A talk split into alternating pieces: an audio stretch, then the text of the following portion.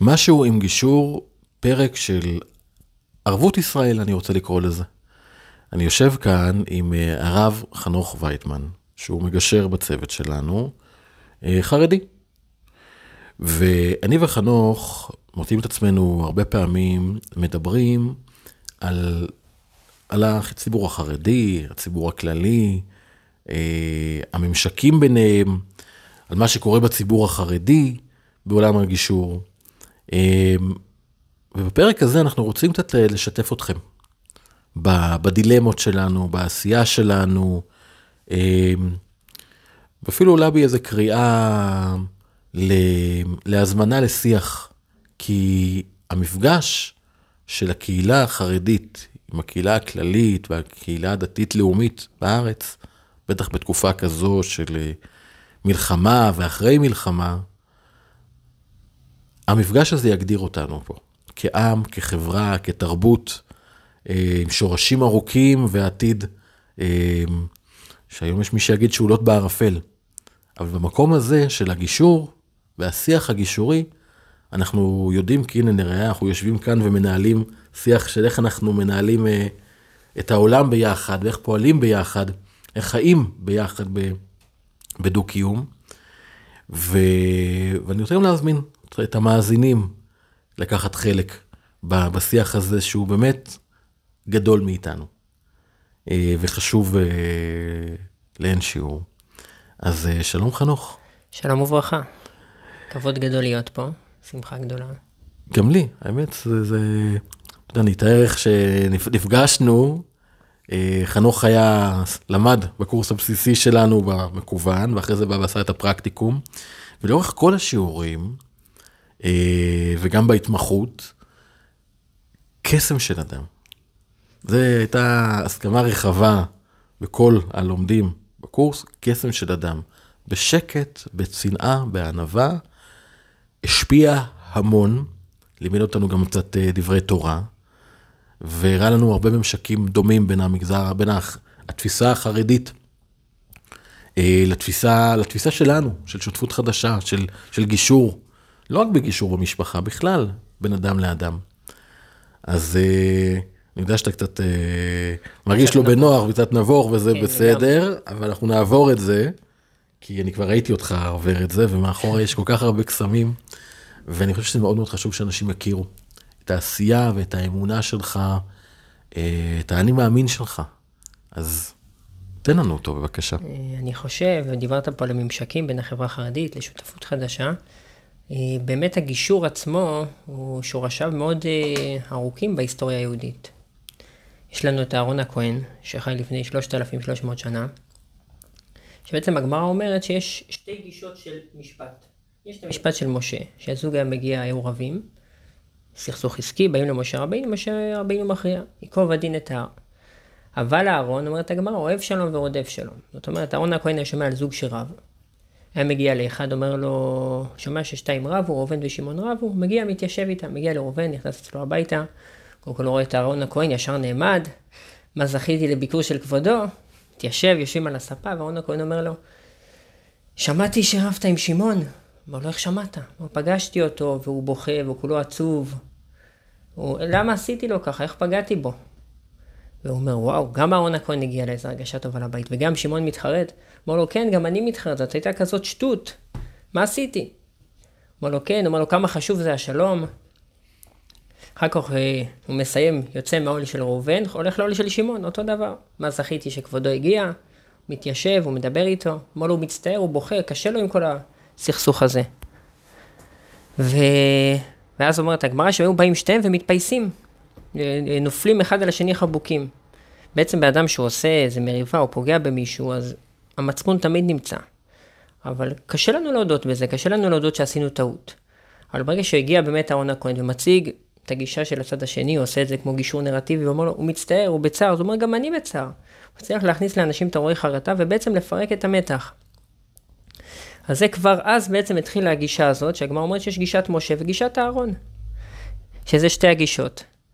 ולאורך ההיסטוריה גם, הגמרא אומרת שיש מושג של צדק ומשפט. משפט ושלום. מה זה משפט ושל שלום? אומרת הגמרא, זהו פשרה. זוג, אה, מגיעים שתי אנשים לבית הדין, מצווה לפתוח בפשרה. הדיינים אמרו להם, אתם רוצים דין או שאתם רוצים פשרה? כדאי לכם לעשות פשרה, פשרה שלום, ופשוט מנסים לעשות פשרה. וככה הם יוצאים מרוצים, בלי להיכנס מי צודק מי לא צודק. יושבים איתם, מדברים איתם ומגיעים לפשרה. וזה כל, כל דין ככה נפתח. אז זה כבר נפסק בגמרא לפני 1800 שנה, וזה נכנס לשולחן ערוך. הרמב"ם פוסק את זה בשולחן ערוך, שיש מצווה בפשרה. מהמם. אז בעצם, אהרון הכהן היה נחשב, הוא נחשב למגשר הראשון, והעשייה הגישורית, שותפות חדשה, ובכלל עולם הגישור, זה לגמרי חופף לערכים של היהדות, שאומרת, בוא, בוא נפתור בעיות במילים, בוא לא, לא נכריע. הרי אנחנו מבינים, וזו החשיבות של הקהילה, חושב שפה העולם החרדי מאוד חזק בתוך הדבר הזה, כדי לשמור על הקהילה, וכדי שאנשים יוכלו ליהנות מהכוח של הקהילה, מתחושת הביחד הזו, שאתה לעולם לא לבד, כי תמיד יש לך על מי להישען, אתה חייב לדעת להתמודד עם סכסוכים. הרי יש סכסוכים. יש, גם בקהילה החרדית וגם איפה שיש שלושה, אה, שלושה יהודים ושישה בתי כנסת. יש הרבה מאוד קונפליקטים, השאלה איך פותרים אותם. והגישור הוא גישה שהיא מאוד מקדמת את, ה, את הקהילתיות. כי היא פותרת את הבעיות לא על בסיס מה היה, של מי אמר למי, אלא מבינים כי עשינו טעויות, אלא בואו נדבר על העתיד. ובעתיד אנחנו מבינים שאנחנו באותה קהילה, אנחנו מבינים שאנחנו, שכ... שאנחנו שכנים. וכשמניחים את היסודות בתוך הדבר הזה, אנחנו באמת יכולים להפוך את המחלוקת שהייתה למקום לחזק את הקשר. ולכן אני חושב שזה מאוד ברור שבציבור החרדי יש הרבה מגשרים, לא, אולי לא מגשרים, אבל הרבנים הקהילתיים והאנשים שמסביב, בהחלט, זה בהחלט. מאוד מאוד חזק בהחלט. בתוך המקום הזה. שזה משהו שאנחנו כציבור חילוני, לוואי והיו יותר, אתה יודע, עם כל השיסוי והביזוי שאנחנו חווים היום עם הפוליטיקאים שלנו והמנהיגי הציבור, אני אומר במרכאות, כי הם מנהיגים שמפרגים, אבל אנחנו מסתכלים על הציבור החרדי. ואומרים, הלוואי, ולנו היו מנהיגים כאלה שמייצגים את הציבור, ולנו היו את היכולת להיות כל כך מגובשים במקום שאנחנו מרגישים כל כך לבד. כל כך לבד הציבור הכללי, וגם דתי-לאומי אני מאמין באיזשהו מקום. ובמקום הזה אני תוהה, איך היה אפשר להביא את השפה הגישורית שבציבור החרדי היא, היא, היא מאוד ברורה, איך אפשר להביא אותה אלינו? ביהדות הרבה משתמשים בעצם במושג של שלום. שלום זה המושג של שלמות, להשלים את הדבר. כתוב שהקדוש ברוך הוא רצה לברוא את העולם, אז הוא שאל את האמת, אם היא לברוא את העולם, את הבן אדם, לא את העולם, את הבן אדם, אז הוא אמר לא ייברא, כי כולו שקרים. אז כתוב שהקדוש ברוך הוא השליך את האמת, הכתיב אמת אה, מארץ תצמח. בעצם כופף את האמת. מה זה לכופף את האמת? זה בעצם השלום. השלום הוא לא רק, השלום הוא צורה של חיים שלפעמים צריך להשתנות בהתאם לנסיבות כדי להיות ביחד. כי אם אני הולך ייקוב הדין את ההר, אז אין שום אפשרות לחיות בעולם הזה. כל אחד, איש את רעהו חיים בלעו, אני, מה שאני חושב, מה שאני מאמין. אבל לפעמים צריך לשנות, כי השלום הוא הערך. השלום הוא התכלית של הסוף. שהוא... אתה, אתה אומר את זה ואני מצמרמורות, כי א', כל כך נכון, אני אומר את זה בבולד, מה שאומרת, בשביל השלום צריך להשתנות, אתה לא יכול לצפות שאתה תבוא לצד השני, תגיד לו, זה מה שאני חשבתי כל הזמן, לא תשתנה ויהיה שלום. לא, השלום מצריח אותך להשתנות, והצ... והשלום, אם אני מבין ממך, זה, צילום, זה, זה, זה ציווי, זה מטרה, זה, זה, זה, זה, זה, זה, זה ברמה של עשרת הדיברות, בעיניי אפילו, אני באמת ברמה מאוד מאוד גבוהה. ואנחנו פה כחברה, אני אומר את זה הרבה אחרי הפוסט מלחמה. שאתה יודע, אני, אני אומר לאנשים שאני מאחל שיהיה שלום. אתה יודע, מרימים כוסית לחיים, ואני אומר, הלוואי שיהיה שלום. ומלא אומרים לי, לא יהיה. ואני אומר, מה זאת אומרת? איך מסוגל אדם, לא תגיד עכשיו אנחנו פה יושבים בתוך איזה, עם הפלסטינאים ומדברים, אנחנו יושבים עכשיו בינינו ובין עצמנו, ואנשים לא מסוגלים להרים תפילה, להרים כוסית למען השלום? עד לכאן הגענו? שזה נורא ואיום. אבל אני חושב שבדיוק המסר הזה, זה, זה, זה התיקון, להגיד, זה שאתה מצפה לשלום, ואתה אומר, אני מוכן להשתנות בשביל השלום, כדי שלילדים שלנו יהיה בו ביטחון, ויהיה טוב, ונוכל לחיות ביחד, בדיאלוג, כולנו, בתוך המדינה, מחוץ למדינה, בכל העולם. אנחנו חייבים לחזור ולקדש את השלום, ואתה פה אומר לי שהשלום זה לא מונח אה, שמאלני בזוי, אתה אומר לי, שלום זה, זה, זה מונח... מונח, כן, בשורשי... מונח, בשורשי היהדות. כן, לגמרי. זה מאוד מרגש אותי לשמוע את הדבר הזה. כתוב שהעונש הכי גדול שהקדוש ברוך הוא יכול לתת לבן אדם זה אין שלום לרשעים. זאת אומרת, ברגע שלבן אדם אין שלום, אין לו כלום. אין לו... אין לו שקט, אין לו שלווה, אין לו, הוא לא יכול ליהנות מכלום. כי בעצם יש לו חוסר, ואם הוא יש לו, יש לו שלום, יש לו הכל. מדהים הדבר הזה. אתה יודע, זה בדיוק מתחבר, אני לא אתעלה בארונות, אבל אני נדב, הבן של אהרון, קוראים לו נדב. אז אני טיפה מרגיש שם איזשהו חיבור אה, במקום הזה. גם כשקראתי על העשייה של אהרון הכהן, מאוד אהבתי את, ה, את המקום הזה, כי אני חושב שזה בדיוק המקום שלנו, להפיץ את השפה הזאת של השלום. אנחנו עושים את זה עכשיו גם, גם עם הקורס הדיגיטלי שלנו, החינמי, בכל, בכל מיני שפות, שמעביר את הקורס גישור בסיסי לכל מי שרוצה. כי אנחנו אומרים, בואו תדברו את השפה הזו של השלום, גישור זאת שפת השלום, ואיך מייצרים שלום בין אויבים, איך אנחנו מייצרים את האינטרסים, איך אנחנו, איך אנחנו מזהים את האינטרסים שלנו ושל הצד השני, שמה לעשות כשאתה בא לקונפליקט, אתה לא בוחר מול מי אתה עומד, אתה מול מי שהמציאות מביאה בפניך, ואני מאמין שמה שה, שהמציאות מביאה זה מה שאנחנו יכולים לעמוד, לעמוד בו ולהצליח בו, וגם למעשה אין לנו ברירה אחרת. אז את כל הכלים האלה עכשיו אנחנו גם נותנים.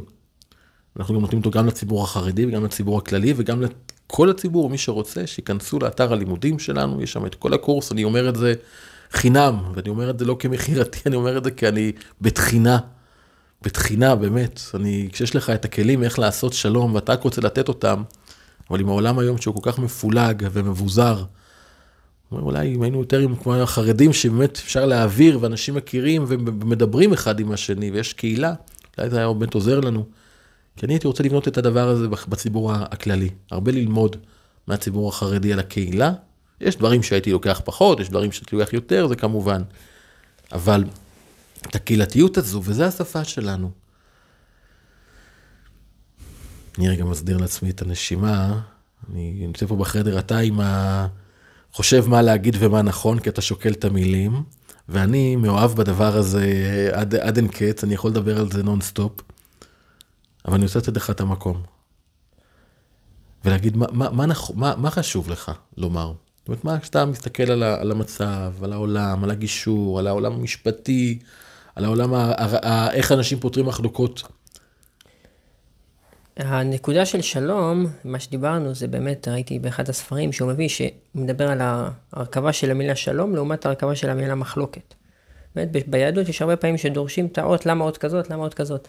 מדבר על השין, אומר שהשין בעצם יש לה שלושה ראשים.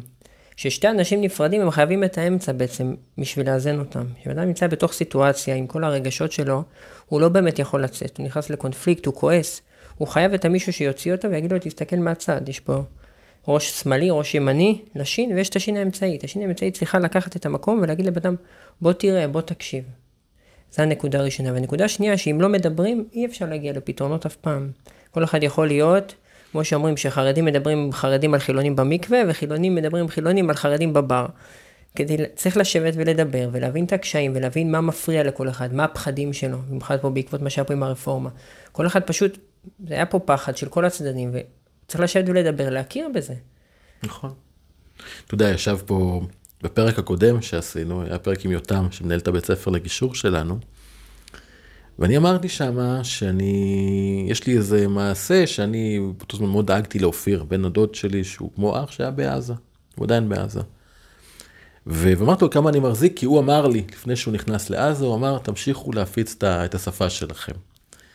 ואיך שאנחנו מסיימים את הפודקאסט, אני פותח את הטלפון, והוא שלח הודעה, אני בדרך הביתה. יפה.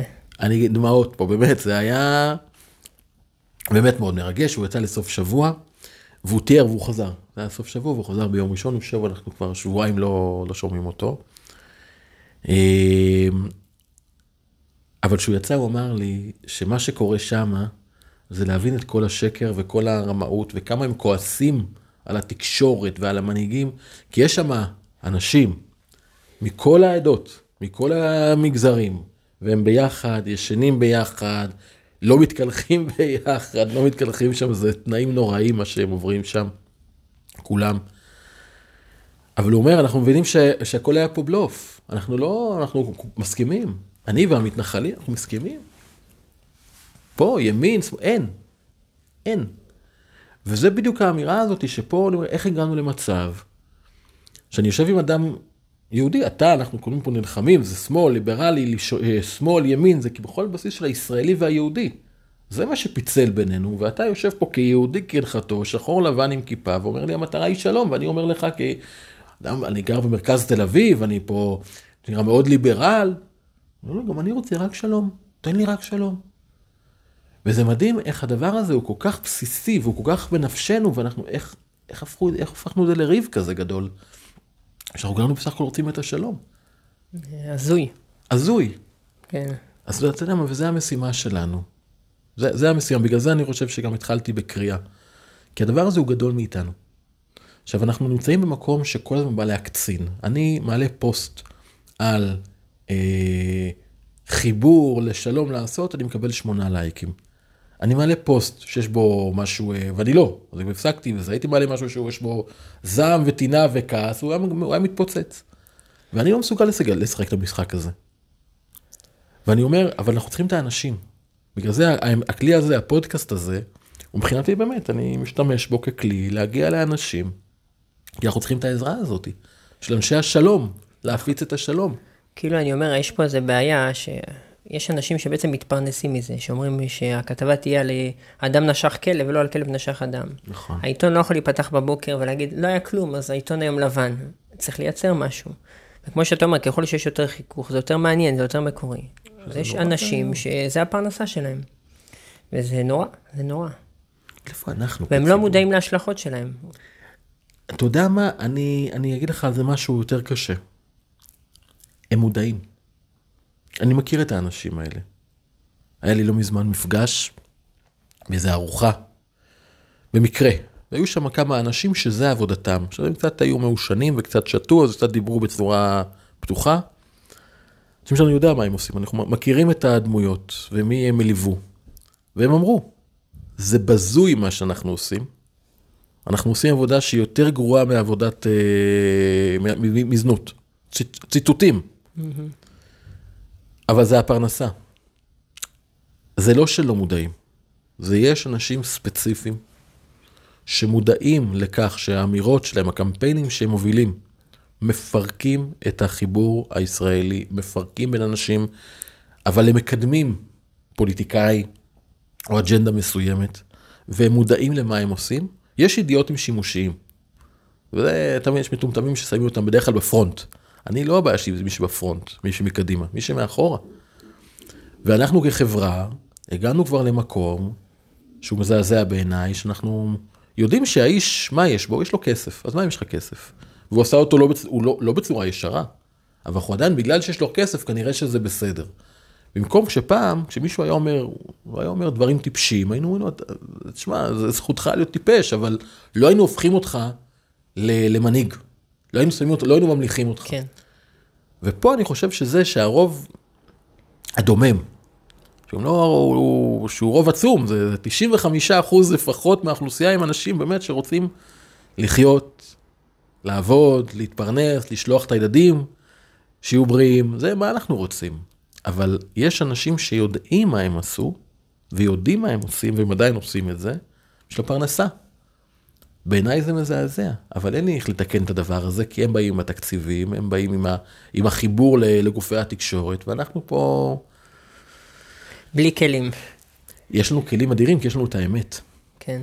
יש לנו פה את השיח, ויש לנו פה את האפשרות שעם כל בן אדם אנחנו יודעים לייצר איתו דיאלוג. פשוט אנחנו צריכים לבנות את זה בעולם מקביל.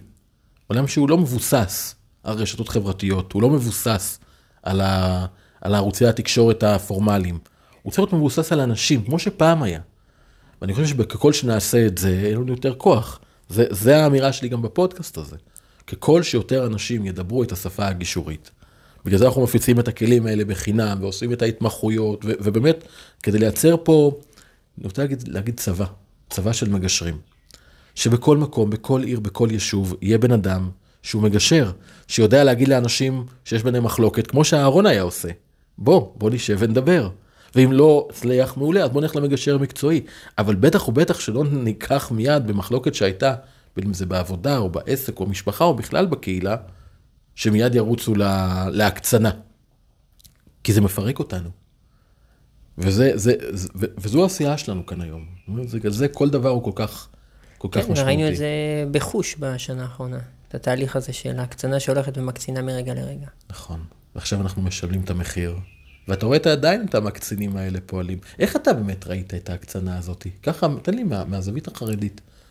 אמ, זה מעניין, כי אני הייתי מגיע לפה, פוגש פה את הסביבה, את הצוות, ואתה לא מבין על מה מדברים. אנשים מדברים איתך, אף אחד פה לא מנסה לאכול אותך, אף אחד לא חושב שאתה מחר מחזיר אותו בתשובה בכוח הזרוע, ואנשים...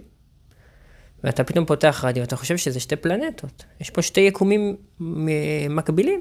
יש פה מקום אחד של אנשים שמדברים ומכבדים. אני הולך פה בתל אביב, מעולם לא אמר לי בן אדם, מישהו אף אחד לא צעק עליי. אז פעם איזה מישהו משוגע ירק, אז למה צריך לכתוב את זה בתקשורת? למה לתת לאנשים רעיונות? ואתה פותח את התקשורת, וככה וככה וככה וככה. מה אתה לא מבין על מה מדברים? יש פה ויכוח ענייני, בוא נשב, נדבר.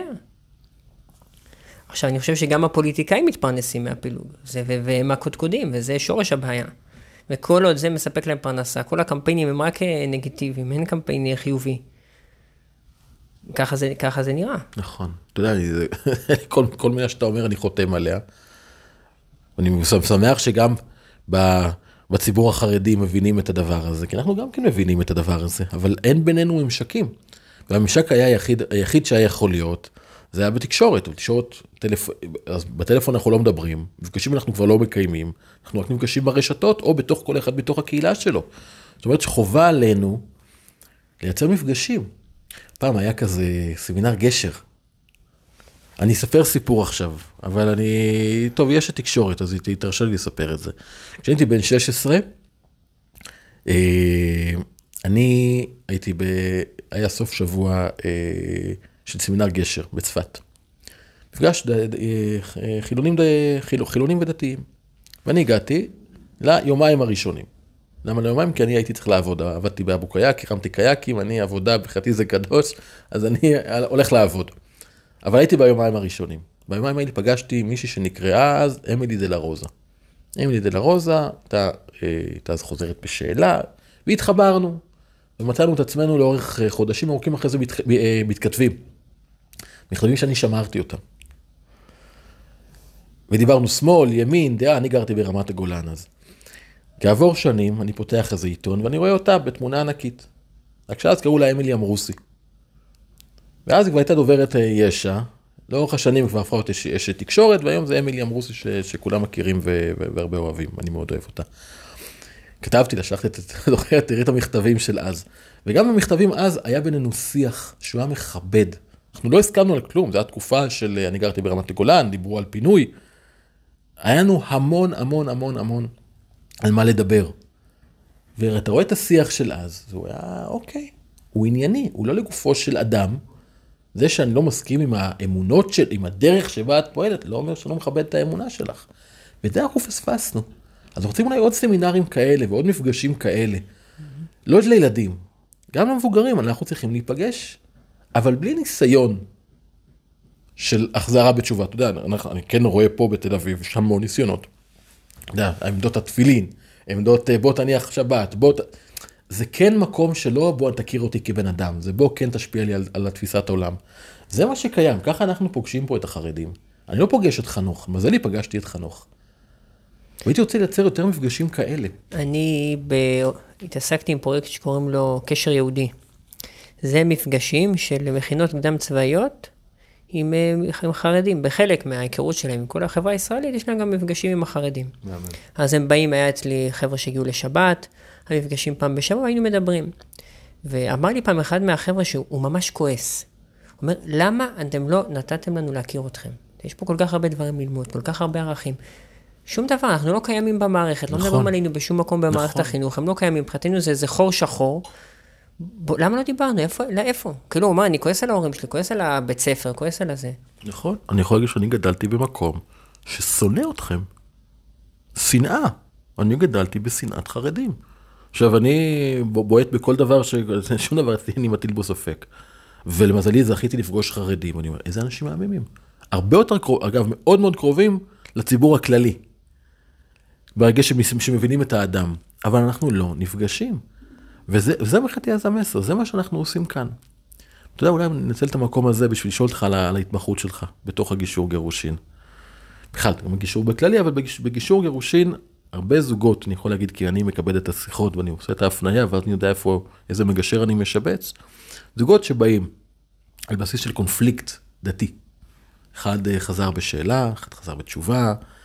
התחילו את הדרך בצורה מסוימת ומישהו שינה את אורו מבחינה אה, דתית. ויש להם ילדים, אם אין ילדים זה לא בעיה, אבל אם יש להם ילדים, יש פה שאלות מאוד מאוד גדולות. תספר קצת על, על, על המקרים האלה, איך אתה רואה אותם. זה מקום מאתגר, כי יש פה איזה, אמ, איך הייתי מגדיר את זה? סטרס מאוד גדול. יש פה, אמ, היה לי זוג עכשיו, שהאישה חזרה בשאלה, והאבא היה מאוד בחרדה שהוא כאילו מאבד את הילדים. והאישה הייתה מאוד בחרדה שאין לה פרטיות, והיא כל דבר וזה. וצריך, כשמדברים על הדברים ושיורדים לפר, לפרטים, רואים שהפערים לא גדולים ואפשר להתמודד. לפעמים הרבה יותר יהיה קשה לילדים מבחינה נפשית, שההורים ייפרדו ויריבו והכול, כאילו, פעם, פעם אמרתי לאיזה מישהו שדיבר איתי על איזה רב, שעדיף שבן אדם יהיה שפוי ולא שומר מצוות מאשר חולה נפש שומר מצוות. יש פה נקודה שקודם כל צריך לדאוג לטובת הילדים, שיהיו בריאים, שהבית יהיה בריא. עכשיו, קונפליקט הוא מאוד, מאוד חזק, אבל כשיורדים איתו לפסים מעשיים, הממשקים שגם אם בני זוג כן בחרו בשלום בית, הם יכולים להיות אה, כמה דברים מסוימים שמישהו יצטרך להתפשר עליהם, ואפשר להמשיך לחיות ביחד. נכון, בוא נדבר על במקום הזה, כי שלום בית זה, אני חושב שזה הפטנט שהכי מתאים למקומות כאלה. כי בשלום בית, הרי מה, מה אנחנו עושים שם? חוץ מלדבר על מה יקרה אם ניפרד, כדי להוריד את העננה הזו ולייצר ודאות, אנחנו באמת מייצרים שיח על איך אפשר לא להתגרש. ובאמת שואלים את ההורים לא על בסיס מה היה, אלא מה אתם רוצים שיהיה. איך הייתם רוצים את הילדים הקיימים, איך אתם רוצים שהם יגדלו, איזה מסרים הם יקבלו, איזה ערכים הם יקבלו, איך, מה יהיו שהם יהיו גדולים, איך אתם רוצים לחיות את החיים שלכם. וברגע שאתה מנהל את השיח הזה ככה, אז אתה יכול להסביר על זה עוד, עוד, עוד הרבה, שברגע שאתה מדבר על זה כך, אתה, במקום לבוא ממקום של הם נראים שונה, אז הם אוטומטית שונים, לא, לא, הם אולי נראים שונה, אבל הם רוצים דברים דומים. ואז גם הפערים נהיים מאוד מאוד קטנים. כי שנינו רוצים שיהיה טוב לילדים שלנו, וזה אותם ילדים, ואנחנו יכולים לגדל ילד אחד, יש לו אישיות אחת. ואז כל השיח סביב זה. ואז גם בהסכמי גירושין שמדברים על איזה, איך, על כשרות בבית, לא כשרות בבית, כן נסיעה בשבת, לא נסיעה בשבת, איך אנחנו שומרים על הערכים שהילדים גדלו איתם עד עכשיו, אבל עם תוך הבנה שצריך להראות להם שהעולם גם משתנה והם ייחשפו למשהו חדש. השיח הזה, הוא, קודם כל הוא, הוא כמו משפט שלמה מבחינתי, כי ההורים באמת צריכים לבחור בטובת הילד, לפעמים על, על בסיס הוויתור על, על הערכים שלהם או דברים שהם חשבו, בשביל לייצר שלום בנפש של הילד שלהם ושלום בינם לבין ההורה השני. אבל זה גם מאוד פתח לחיבור אינטימי, זה בדיוק בפרק שלום הבית. כי אנחנו באמת מתמודדים עם הבעיות, לא מתוך מי עשה למי מה, אלא איך אנחנו רוצים בעתיד כדי שלשנינו יהיה טוב. שהמטרות המשותפות שלנו יתקיימו, ושעדיין כל אחד יוכל לקבל את המקום האינדיבידואלי והמקום הקולקטיבי שלו, המקום, כל אחד יקבל את מה שהוא צריך. זה תהליכים כל כך יפים, אתה יודע, שנינו עשינו הרבה כאלה, אז אנחנו מאוד... אה, אה, אני רואה את המבט. זה באמת מעורר הרבה, הרבה שמחה. איזה עבודה יש לנו, אה? לגמרי. זה כאילו, אני לפעמים פונה להורה החרדי באמת במקום הזה, או הדתי, שיש מצב שצריך להכיר את המציאות. כאילו, גם אם אתה חושב על חינוך ילדים, אז אתה צריך לתת את, מצידך את כל הכלים שיש לך לילד, אבל בסופו של דבר, תורה ומצוות זה, הוא בוחר בזה. אתה לא משנה אותו, אתה לא יכול לשנות, אתה יכול לתת לו את כל הכלים. ואם תיתן לו את הכלים בצורה מיטבית מבחינתך, אז אתה עשית את שלך. אין לך אפשרות לשבור את הכלים, כי אז יכול להיות שהילד יינזק נפשית. כמובן, כל דבר... ואז תפסיד בכל מקרה. ואז תפסיד בכל מקרה. אני ליוויתי פעם אה, מקרה שכזה, שבאמת היה, מתוך הגירושים, הילדים הפכו להיות חילונים. מתוך, כי הלכו למאבק. אני ליוויתי מהצד, קשוח מאוד, היה מקרה באמת קשה, אבל הילדים הפכו להיות חילונים, כי היה מאבק משפטי מאוד גדול, והדילמות היו אדירות, כי אי אפשר להכריח, לכל כיוון, גם אפשר להכריח להיות חילוני. אפשר להראות, וזה היופי. אתה יודע, ופה גם אני אכעס עליך, כנציג הציבור. כי השיח שדיברנו בהתחלה על אהרון הכהן ועל השלום, הוא שיח כל כך יפה, והלוואי והציבור החרדי היה באמת הופך להיות מקור ל, לחוכמה ומוסר וערכים. הלוואי, הלוואי שזה מה שהייתי רואה.